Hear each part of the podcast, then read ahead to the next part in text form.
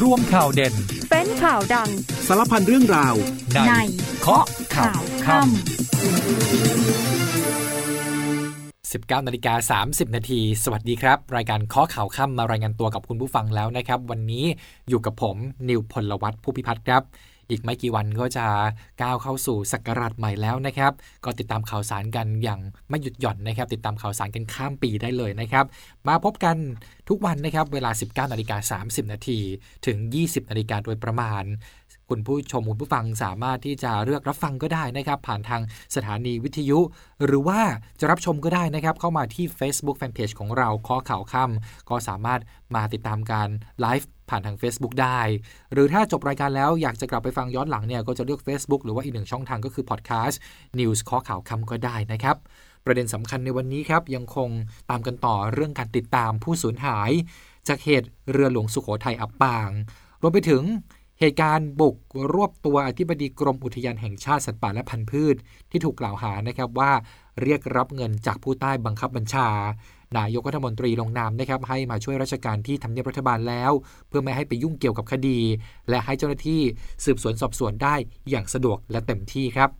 ขณะที่บรรยากาศการเดินทางกลับภูมิลำเนาการท่องเที่ยวในช่วงส่งท้ายปีเก่าต้อนรับปีใหม่การจราจรหลายเส้นทางเริ่มหนาแน่นตั้งแต่เมื่อวานนี้แล้วนะครับเวลาค่ำๆแบบนี้แหละรถก็เริ่มเยอะแล้วมาช่วงเช้าหลายพื้นที่ถนนก็เริ่มมีการจราจรที่คับคั่งมากขึ้นมาถึงตอนนี้เป็นอย่างไรเดี๋ยวช่วงหน้ากลับมาติดตามสถานการณ์พร้อมกันนะครับ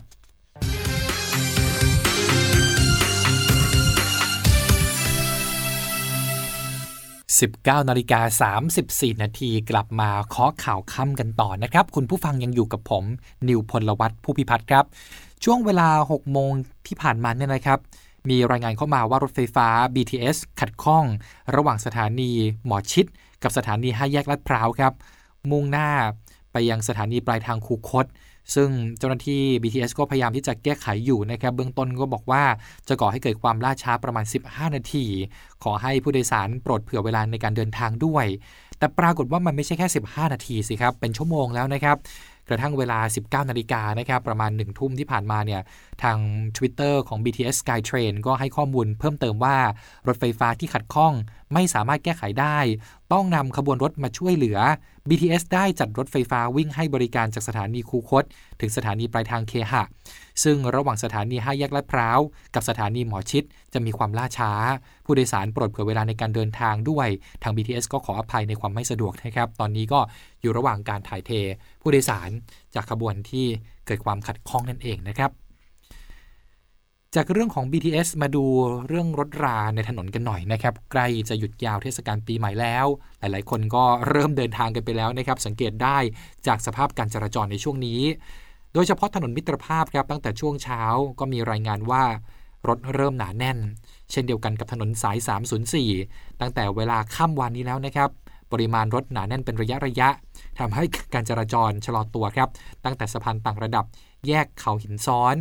เข้าพื้นที่อำเภอศรีมหาโพธิ์อำเภอกบินบุรีไปจนถึงพื้นที่อำเภอนาดี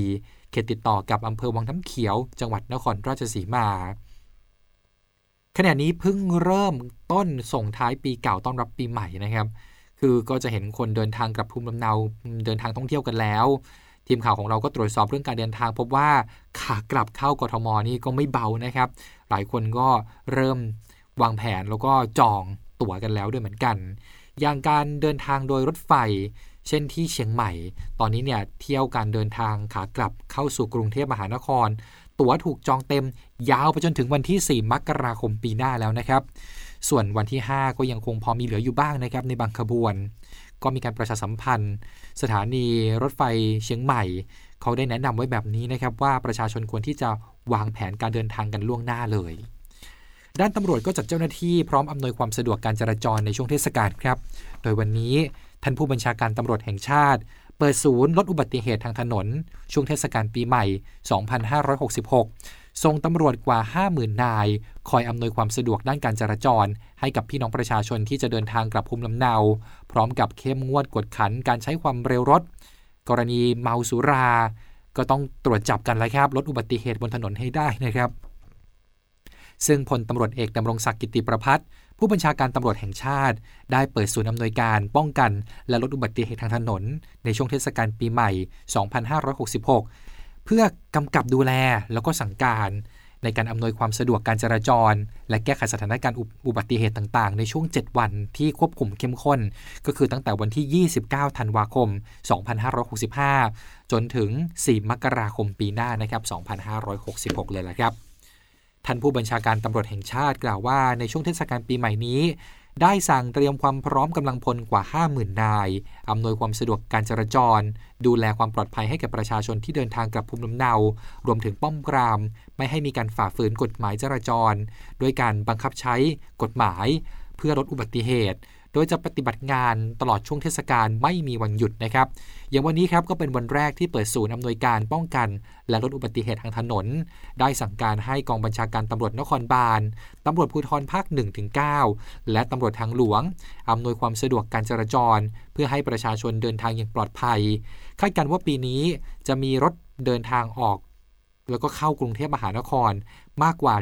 7,300,000 คันด้วยกันนะครับปริมาณรถขาออกมากที่สุดเนี่ยก็จะเป็นช่วงวันที่29ถึง30ธันวาคม2565ใช่แล้วล่ะครับพรุ่งนี้มะรืนนี้นะครับรถน่าจะหนาแน่นเลยปริมาณรถขาเข้ามากที่สุดก็จะเป็นช่วงหลังปีใหม่ไปวันที่2แล้วก็3มกราคม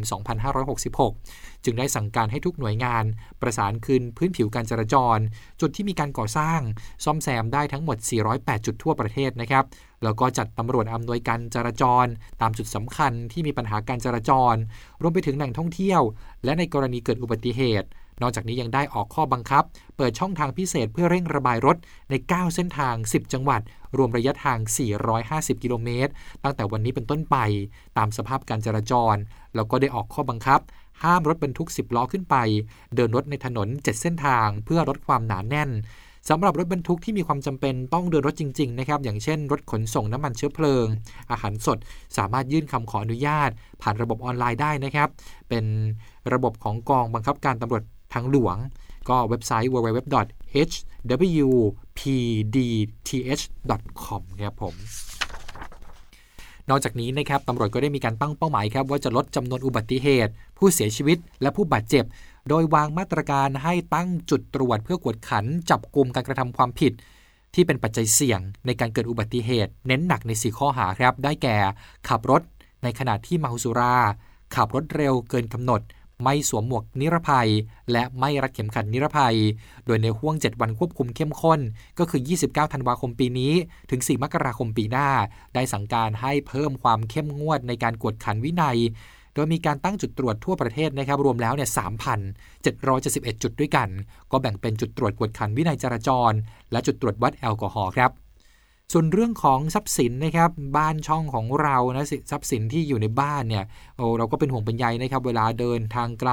แล้วก็ไม่มีใครอยู่บ้านอย่างช่วงเทศกาลหยุดยาวเทศกาลปีใหม่นี้ภาครัฐเขาก็แนะนำนะครับอยากให้ท่านเข้าร่วมโครงการฝากบ้านไว้กับตำรวจ 4.0 ผู้ใดสนใจก็ไปลงทะเบียนฝากบ้านได้นะครับที่แอปพลิเคชันฝากบ้าน 4.0 OBS สำหรับขั้นตอนการลงทะเบียนผ่านแอปพลิเคชันฝากบ้าน 4.0 OBS นั้นเริ่มต้นจากท่านต้องโหลดแอปก่อนนะครับลองเสิร์ชกันดูฝากบ้าน 4.0 OBS จากนั้นก็ลงทะเบียนกรอกข้อมูลเข้าไปเลือกสถานีตำรวจที่ขอรับบริการฝากบ้านจากนั้นให้กดเลือกเมนูฝากบ้านแล้วก็กดเลือกฝากบ้านของฉันแล้วก็กรอกรายละเอียดคำร้องตรวจยืนยันการรับฝากบ้านก็เป็นอันเสร็จสิ้นกระบวนการแล้วนะครับง่ายๆเพียงแค่ปลายนิ้วคลิกเท่านั้นนอกจากฝากบ้านผ่านแอปพลิเคชันแล้วประชาชนที่อยากเข้าร่วมโครงการนี้นะครับก็สามารถยื่นแบบฟอร์มเข้าร่วมโครงการที่สถานีตำรวจในเขตพื้นที่รับผิดชอบของท่านก็ได้เหมือนกันนะครับคือบ้านอยู่ในสน.ไหนเนี่ยก็ไปติดต่อแล้วก็ขอแบบฟอร์มมากรอกแล้วยื่นให้เขาก็ได้แบบนี้เหมือนกันเลือกเอาว่าสะดวกแบบไหนนะครับจะยังสะดวกเป็นแบบกระดาษอยู่ก็ได้หรือว่าแอปพลิเคชันก็ดีเหมือนกันนะครับ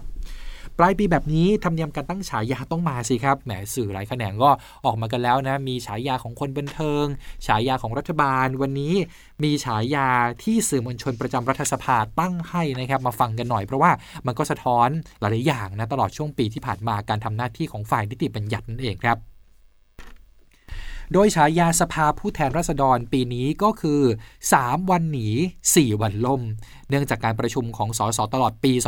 2565นี้ประสบแต่ปัญหาสภาล่มซ้ำซากนะครับ ด้านวุฒิสภาได้รับฉายาตราปอเพราะว่าตลอดปีนี้สวยังคงทำหน้าที่รักษามรดกคสช.ในการลงมติพิจารณาเรื่องสำคัญแต่ละครั้งก็ไม่มีแตกแถวนะครับเพื่อรักษาผลประโยชน์ของพลเอกประยุทธ์และพลเอกประวิตรโดยเฉพาะในการแก้รัฐธรรมนูญครับอันนี้คือพี่ๆผู้สื่อข่าวของรัฐสภาเขาก็ตั้งให้นะครับด้านนายชวนหลีกภัยประธานสภาผู้แทนราษฎรได้รับฉายาชวนส่วนเสเนื่องจากการทำหน้าที่จากที่เคยเนี่ยได้รับความเคารพและได้รับความเชื่อฟังจากสสรุ่นน้องสามารถยุติข้อขัดแย้งต่างๆได้แต่ไม่ใช่ปีนี้ครับปีนี้เนี่ยตรงกันข้ามกันเลยนะครับถูกสสท้าทายหลายครั้งจนเป็นคู่ขัดแย้งเสียเองในหลายกรณีเหมือนกันสำหรับท่านประธานชวนนะครับต่อมาครับนายพรเพชรวิชิตชลชัยประธานวุฒิสภาได้รับฉายาพรเพชรพักก่อนเพราะว่าการทำหน้าที่ควบคุมการประชุมสภาของนายพรเพชรมักโดนสสและสวทักท้วงจนบางครั้งก็แสดงความไม่พอใจออกมานะครับผ่านสีหน้าไม่สามารถควบคุมการประชุมร่วมรัฐสภาให้เดินหน้าไปอย่างราบรื่นได้ส่วนคุณหมอชลน่านนะครับนายแพทย์ชลน่านศรีแก้วผู้นำฝ่ายค้านได้รับฉายาหมองนะคือเขาสะกดเป็นหมอหอหีบมอม้าออ่างแล้วก็วงเล็บงองูนะอ่านว่าหมองนะซึ่งคุณหมอชลน่านเนี่ยตั้งแต่ดำรงตำแหน่งหัวหน้าพรรคเพื่อไทยควบด้วยเนี่ยกลับหมองไปเลยนะพี่ๆผู้สื่อข่าวที่รัฐสภาเขามองแบบนี้เขาบอกว่าการอภิปรายในสภานี้ไม่โดดเด่นเหมือนกับในอดีตเลยนะครับก็กลายเป็นหมองชลน่านซะงั้นนะครับส่วนดาวเด่นในสภาปี2565ปีนี้ผู้สื่อข่าวประจำรัฐสภาเห็นว่าไม่มีผู้ใดเหมาะสมครับแต่ว่าดาวดับนี้สิครับก็ได้ให้ตำแหน่งนี้กับนายมงคลกิจสุขสินธารานนท์หรือว่าคุณเต้สสบัญชีรายชื่อพรรคไทยศรีวิไลย์ที่มักโดดเด่นในเรื่องที่ไม่ใช่หน้าที่โหนกระแสสังคมแต่ว่าสุดท้ายก็เป็นเพียงแค่ดาวดับเป็นตัวตลกสีสันการเมืองเท่านั้นก็ได้รับตำแหน่งดาวดับนี้ไปในปีนี้ส่วนวาทะแห่งปี2565นะครับได้แก่เรื่องปฏิวัติผมไม่ได้เกี่ยวข้องนี่ครับคนปฏิวัติท่านนายกคนเดียวก็เป็นคำพูดของพลเอกประวิตรวงษ์สุวรรณนะครับรองนายกรัฐมนตรีที่เกิดขึ้นระหว่างการอภิปรายไม่ไว้วางใจรัฐบาลเมื่อ20กรกฎาคม65ซึ่งพลเอกประยุทธ์ก็นั่งอยู่ข้างๆด้วยครับส่วนเหตุการณ์แห่งปีก็คือเกมพลิกสูตรหาร100นะครับส.ส.บัญชีรายชื่อก็โอ้โหพลิกกันไปพลิกกันมาหลายรอบว่าจะหาร100หรือว่าหาร500นะครับก็เป็นเกมการเมืองเต็มๆเลยละครับต่อกันที่คู่กัดแห่งปีก็คือนายกิตติศักดิ์รัตนวราหะสมาชิกวุฒิสภาแล้วก็นายรังสิมันต์โรมสสบัญชีรายชื่อจากพรรคก้าวไกลครับส่วนฉายาคนดีศรีสภา2565ปรากฏว่าเป็นปีที่4แล้วนะครับติดต่อกันที่ผู้สื่อข่าวประจำรัฐสภายังไม่เห็นว่ามีสสหรือว่าสวคนใดเหมาะสมกับฉายานี้คนดีศรีสภาครับพูดถึงเรื่องการเมืองแล้วเนี่ยมีข่าวเข้ามานะครับว่าพรรคสร้างอนาคตไทยจะรวมกับพรรคไทยสร้างไทยนะครับก็จะมีการตั้งโต๊ะแถลงข่าววันที่29ธันวาคมนี้วันพรุ่งนี้แล้วนะครับคือผู้สื่อข่าวรายงานนะครับว่าทางพรรคไทยสร้างไทยเชิญสื่อมวลชนทำข่าวการหารือระหว่างพรรคไทยสร้างไทยแล้วก็พรรคสร้างอนาคตไทยที่ร้านอาหารคอร์เนอร์สุขุมวิท26ในวันพรุ่งนี้ 10:00 น.โดยผู้ที่เข้าร่วมหารือก็จะมีคุณหญิงสุดารัตน์เกยุราพันธ์หัวหน้าพรรคไทยสร้างไทยนายสมคิดจตุศรีพิทักษ์ประธานพรรคสร้างอนาคตไทยนายอุตมะสาวนายนหัวหน้าพรรคสร้างอนาคตไทยนายโพคินพลกุล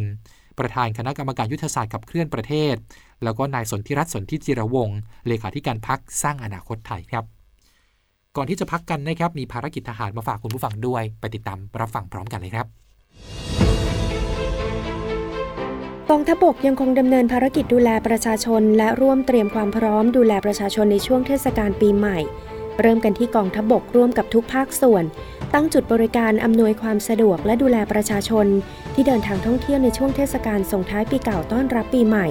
โดยเปิดจุดบริการประชาชนทั่วประเทศตั้งแต่29ธันวาคม2565ถึง4มกราคม2566มณฑลทหารบกที่14จัดฝึกอบรมการปฏิบัติงานภารกิจบรรเทาสาธารณภัยและช่วยเหลือประชาชนจากเหตุอัคคีภัยและอุทกภัยให้กับกำลังพลเพื่อให้การช่วยเหลือกรณีฉุกเฉินณสนามฝึกของหน่วยกรมทหารม้าที่4รักษาพระองค์ตรวจความพร้อมชุดเผชิญเหตุและความพร้อมของรถน้ำประจำหน่วยเตรียมพร้อมกับกรณีฉุกเฉินในช่วงเทศกาลปีใหม่ กองบัญชาการช่วยรบที่1จัดกำลังพลจิตอาสาแจกจ่ายผ้าห่มกันหนาวให้กับผู้ป่วยผู้สูงอายุและประชาชนที่ยากไร้ในพื้นที่ชุมชนบ้านท่าบุญมีตำบลท่าบุญมีอำเภอเกาะจันทร์จังหวัดชลบุรีเพื่อเป็นการช่วยเหลือและบรรเทาความเดือดร้อนเบื้องต้นกองพันปฏิบัติการพิเศษรักษาพระองค์นำกำลังพลจิตอาสา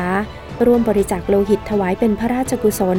แด่สมเด็จพระเจ้าลูกเธอเจ้าฟ้าพัชรกิติยาภาได้ยอดโลหิตสำรองจำนวน 8,000 ซีซีกองพันทหารราบที่3กรมทหารราบที่3ส่งเจ้าหน้าที่ลงพื้นที่ตรวจสุขภาพประชาชนพร้อมทั้งมอบยาสามัญประจำบ้านรวมถึงให้ความรู้เกี่ยวกับมาตรการป้องกันการแพร่ระบาดของเชื้อโควิด -19 ณ บ้านโคกสะอาดตำบลนาแกอำเภอนาแกจังหวัดนครพนมปิดท้ายกันที่แม่ทัพภาคที่4เปิดอาคารผู้ป่วยอาคาร30เตียงแห่งใหม่ขยายและเพิ่มศักยภาพในการดูแลผู้ป่วยของโรงพยาบาลในระดับกองทัพสำหรับพี่น้องประชาชนและกำลังพลณโรงพยาบาลค่ายวชิราวุธอำเภอเมืองจังหวัดนครศรีธรรมราช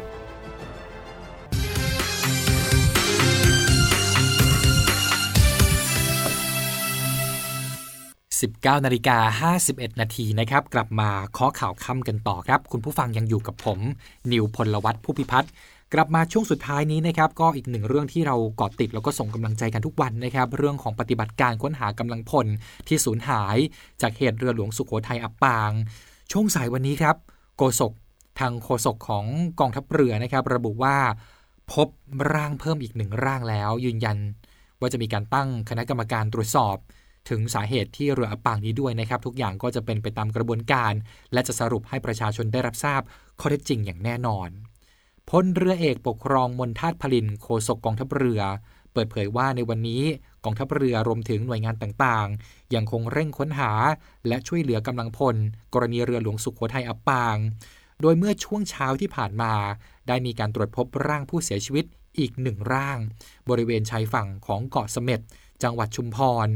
เรือหลวงตาปีได้ทำการเก็บกู้เพื่อเข้าสู่กระบวนการพิสูจน์อัตลักษณ์เพื่อยืนยันตัวบุคคลต่อไปแล้วนะครับเบื้องต้นมีหลักฐานบ่งชี้ว่าเป็นกำลังพลของกองทัพเรือครับขณะที่วันนี้ยังได้เคลื่อนย้ายร่างผู้เสียชีวิต10นายไปยังชาปนสถานกองทัพเรือสัตหีบประกอบพิธีพระราชทานน้ำหลวงอาบศพทั้งนี้โฆษกกองทัพเรือยืนยันว่าปัจจุบันกองทัพเรือได้ตั้งคณะกรรมการสอบสวนข้อเท็จจริงกรณีเรือหลวงสุโขทัยอับปางแล้วขณะนี้คณะกรรมการได้เร่งดำเนินการสอบสวนผู้ที่เกี่ยวข้องเพื่อหาสาเหตุตามกระบวนการและขั้นตอนและจะมีการสรุปผลนำเรียนผู้บังคับบัญชาตามลำดับชั้นตลอดจนเปิดเผยให้ประชาชนได้รับทราบกันต่อไปด้วยครับอีกหนึ่งข่าวใหญ่ที่ตามต่อมาจากเมื่อวานนี้นะครับก็คือกรณีของการบุกรวบตัวนายรัชดาสุริยกุลณอยุธยาอธิบดีกรมอุทยานแห่งชาติสัตว์ป่าและพันธุ์พืชเมื่อวานนี้แล้วก็มีการยึดเงินในห้องทำงานได้ถึง5 ล้านบาทเลยทีเดียวนะครับก็ถูกกล่าวหานะครับว่าเรียกรับเงินจากผู้ใต้บังคับบัญชาเพื่อแลกกับการไม่ถูกโยกย้ายตำแหน่งความคืบหน้าคดีในวันนี้เนี่ยคือจริงๆตั้งแต่เมื่อคืนแล้วครับหลังสอบสวนเบื้องต้นเจ้าหน้าที่อนุญาตให้ปล่อยตัวชั่วคราวในชั้นสอบสวนนายรัชดาก็ได้ยื่นประกันตัวใช้หลักทรัพย์เงินสด 400,000 บาทในการค้ำประกันซึ่งพนักงานสอบสวนพิจารณาแล้วเห็นว่านายรัชดานั้นเป็นข้าราชการระดับสูงมีตำแหน่งหน้าที่การงานมั่นคงประกอบกับมีที่อยู่เป็นหลักแหล่งไม่น่าจะมีพฤติกรรมหลบหนีจึงอนุญาตให้ได้รับการปล่อยตัวชั่วคราวนั่นเองครับสำหรับประเด็นนี้นะครับพลตำรวจตรีจรูญเกียรติปานแก้วผู้บังคับการป้องกันปราบปรามการทุจริตและประพฤติมิชอบหรือปปปเปิดเผยถึงความคืบหน้าการจับกลุ่มอธิบดีกรมอุทยานแห่งชาติสัตว์ป่าและพันธุ์พืชเมื่อวานนี้ว่าจากการสอบปากคำผู้ต้องหาไม่ได้ให้การใดๆทั้งสิ้นนะครับทั้งเรื่องเอกสารเงินสดเงินล่อซื้อในการจับกลุ่มบอกแต่เพียงว่าสาเหตุนั้นเนี่ยมาจากความโกรธเคืองส่วนตัวกับนายชัยวัฒน์ลิ้มลิขิตอักษรแต่ว่าตำรวจมั่นใจว่ามีพยานหลักฐานมัดแน่นเอาผิดได้และจากการตรวจสอบซองเงินในที่เกิดเหตุพบมีถึง21ซองนะครับหน้าซองเนี่ยมีการระบุชื่อบุคคลแล้วก็หน่วยงานภายใต้สังกัดและจากการตรวจสอบย้อนหลังก็พบว่ามีพฤติกรรมเรียกรับเงินมาตั้งแต่รับตำแหน่งอธิบดีกรมอุทยานแล้วหลังจากนี้ปปป.จะส่งหนังสือให้หน่วยงานและบุคคลที่มีชื่อหน้าซอง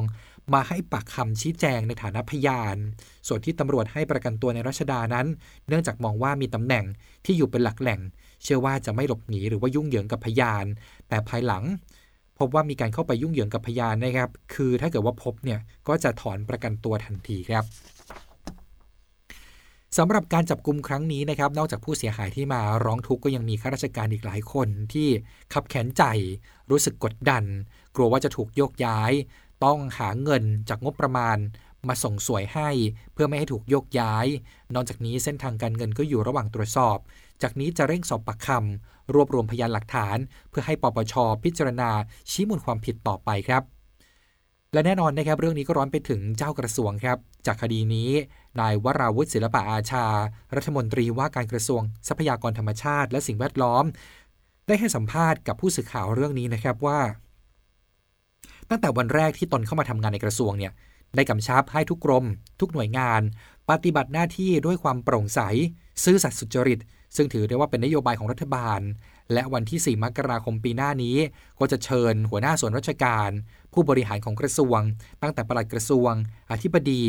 รองอธิบดีทั้งหมดนะครับมาที่กระทรวงเพื่อร่วมประชุมย้ำเตือนนโยบายการทำงานที่เคยมอบไว้อีกครั้งหนึ่งพร้อมกับบอกด้วยว่าเสียใจกับเรื่องที่เกิดขึ้นแล้วก็จะขันน็อตในกระทรวงให้ดำเนินการตามนโยบายอย่างเคร่งครัดและจากเหตุการณ์ที่เกิดขึ้นก็ไม่อยากให้ข้าราชการเจ้าหน้าที่ในกระทรวงเสียขวัญเสียกำลังใจและขอฝากถึงเพื่อนๆข้าราชการในกระทรวงว่าหากใครได้รับความไม่เป็นธรรมหรือต้องการแจ้งเบาะแสใดๆให้แจ้งมาที่รัฐมนตรีผ่านโซเชียลมีเดียหรือว่าจะส่งจดหมายมาที่กระทรวงก็ได้นะครับเรื่องนี้นั้นปลัดกระทรวงได้แต่งตั้งคณะกรรมการสอบข้อเท็จจริงแล้วนะครับซึ่งใช้เวลา7 วันเราก็จะทราบข้อเท็จจริงว่ามันเกิดอะไรขึ้น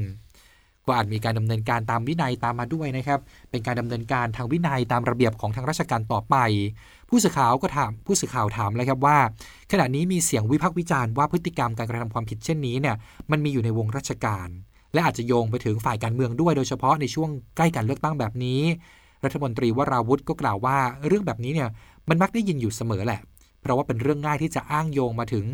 ภาคการเมืองใครพูดได้แต่ต้องว่าเอาหลักฐานจริงเนี่ยมายืนยันกันด้วยครับขณะที่นายวิษณุเครืองามรองนายกรัฐมนตรีระบุว่านายกรัฐมนตรีได้ลงนามให้อธิบดีกรมอุทยานแห่งชาติสัตว์ป่าและพันธุ์พืชมาช่วยราชการแล้วนะครับที่ทำเนียบรัฐบาลเพื่อไม่ให้ไปยุ่งเกี่ยวกับคดีนี้และให้เจ้าหน้าที่ได้สืบสวนสอบสวนอย่างสะดวกเรียบร้อยไม่มีข้อคอรหาโดยคำสั่งมีผลตั้งแต่วันนี้เป็นต้นไปนะครับส่วนจะถึงขั้นให้พ้นจากการปฏิบัติหน้าที่ก่อนหรือไม่นั้นนายวิษณุระบุว่าการจะปลดออกไล่ออกเนี่ยต้องดำเนินการสอบสวนทางวินัยและมีข้อมูลชัดเจนมากกว่านี้ขณะนี้เนี่ยเป็นการเอาตัวออกมาก่อนซึ่งถือได้ว่าเป็นการลงโทษไปแล้วเนี่ยครึ่งหนึ่งนะครับ50%นั่นเองต่อกันที่เรื่องของโควิด -19 นะครับเป็นที่จับตามองกันทั่วโลกหลังจากที่จีนประกาศผ่อนคลายมาตรการคุมเข้มโควิด -19 จีนเขาจะยกเลิกมาตรการกักตัวคนที่เดินทางมาจากต่างประเทศเข้าบ้านเขาเนี่ยมีผลวันที่8มกราคมนี้แล้วนะครับส่วนการอนุญาตให้ชาวจีนออกไปท่องเที่ยวต่างประเทศเนี่ยก็เดี๋ยวจะพิจารณากันต่อไปแต่ว่าก็มีแนวโน้มว่าคงจะไม่นานเกินรอนะครับทำให้หลายประเทศทยอยออกข้อกำหนดในการเตรียมพร้อมรับนักท่องเที่ยวชาวจีนที่จะเดินทางเข้าประเทศของตนเองนะครับอย่างเช่นการกำหนดให้ต้องตรวจโควิดมีผลเป็นลบก่อนเดินทางเนื่องจากข่าวสารที่ถูกนำเสนอออกมาพบว่าผู้ติดเชื้อในจีนนี่มีจำนวนเพิ่มมากขึ้นแต่ในส่วนของประเทศไทยนั้นยังไม่ได้มีข้อกำหนดอะไรออกมานะครับบ้านเราก็อย่างที่ทราบกันเป็นจุดหมายปลายทางยอดนิยมของชาวจีนทำให้ประชาชนส่วนหนึ่งก็เป็นกังวลนะครับว่าเดี๋ยวสถานการณ์โควิดในบ้านเราเนี่ยมันจะเลวร้ายหรือเปล่าหลังจากที่เราพยายามควบคุมการระบาดมาได้โดยตลอดนะครับประเด็นของประเทศจีนวันนี้ก็มีความเห็นจากรัฐบาลนะครับนางสาวไตรสุรีไตรสารณกุลรองโฆษกประจำสำนักนายกรัฐมนตรีระบุว่าขณะนี้หน่วยงานที่เกี่ยวข้องได้ติดตามข้อมูลรายละเอียดความคืบหน้ามาตรการต่างๆที่คาดว่าจะมีการประกาศออกมาเป็นลำดับจากทางการจีนอย่างใกล้ชิดเพื่อเตรียมการในส่วนที่เกี่ยวข้องให้สามารถรองรับกับนักท่องเที่ยวได้ทันทีกรณีที่ทางการจีนเปิดให้ชาวจีนสามารถเดินทางออกนอกประเทศได้นะครับก็เดี๋ยวรอฟังกันแล้วกันว่าจะเป็นเมื่อไหร่อย่างไรนะครับนี่คือทั้งหมดของข้อข่าวข้ามประจำวันนี้ลากันไปก่อนแล้วครับสวัสดีครับชมความงดงามภายในพระอุโบสถวัดนางนองวรวิหารพร้อมเรื่องราวความเป็นไปของพุทธศิลป์ภายในพระอุโบสถโดยเฉพาะองค์พระประธานที่ถือได้ว่าเป็นพระพุทธรูปทรงเครื่องที่งดงามองค์หนึ่งของไทยเนื่องจากจัดสร้างขึ้นตามเรื่องราวหนึ่งในพุทธประวัติรวมทั้งติดตามคำสอนคติธรรมและพระมหากรุณาธิคุณของพระมหากษัตริย์ไทยผ่านทางรายการทอล์กทูธรรมออกอากาศในวันที่29 ธันวาคมเวลา 11:30 น.ทางทบท. 5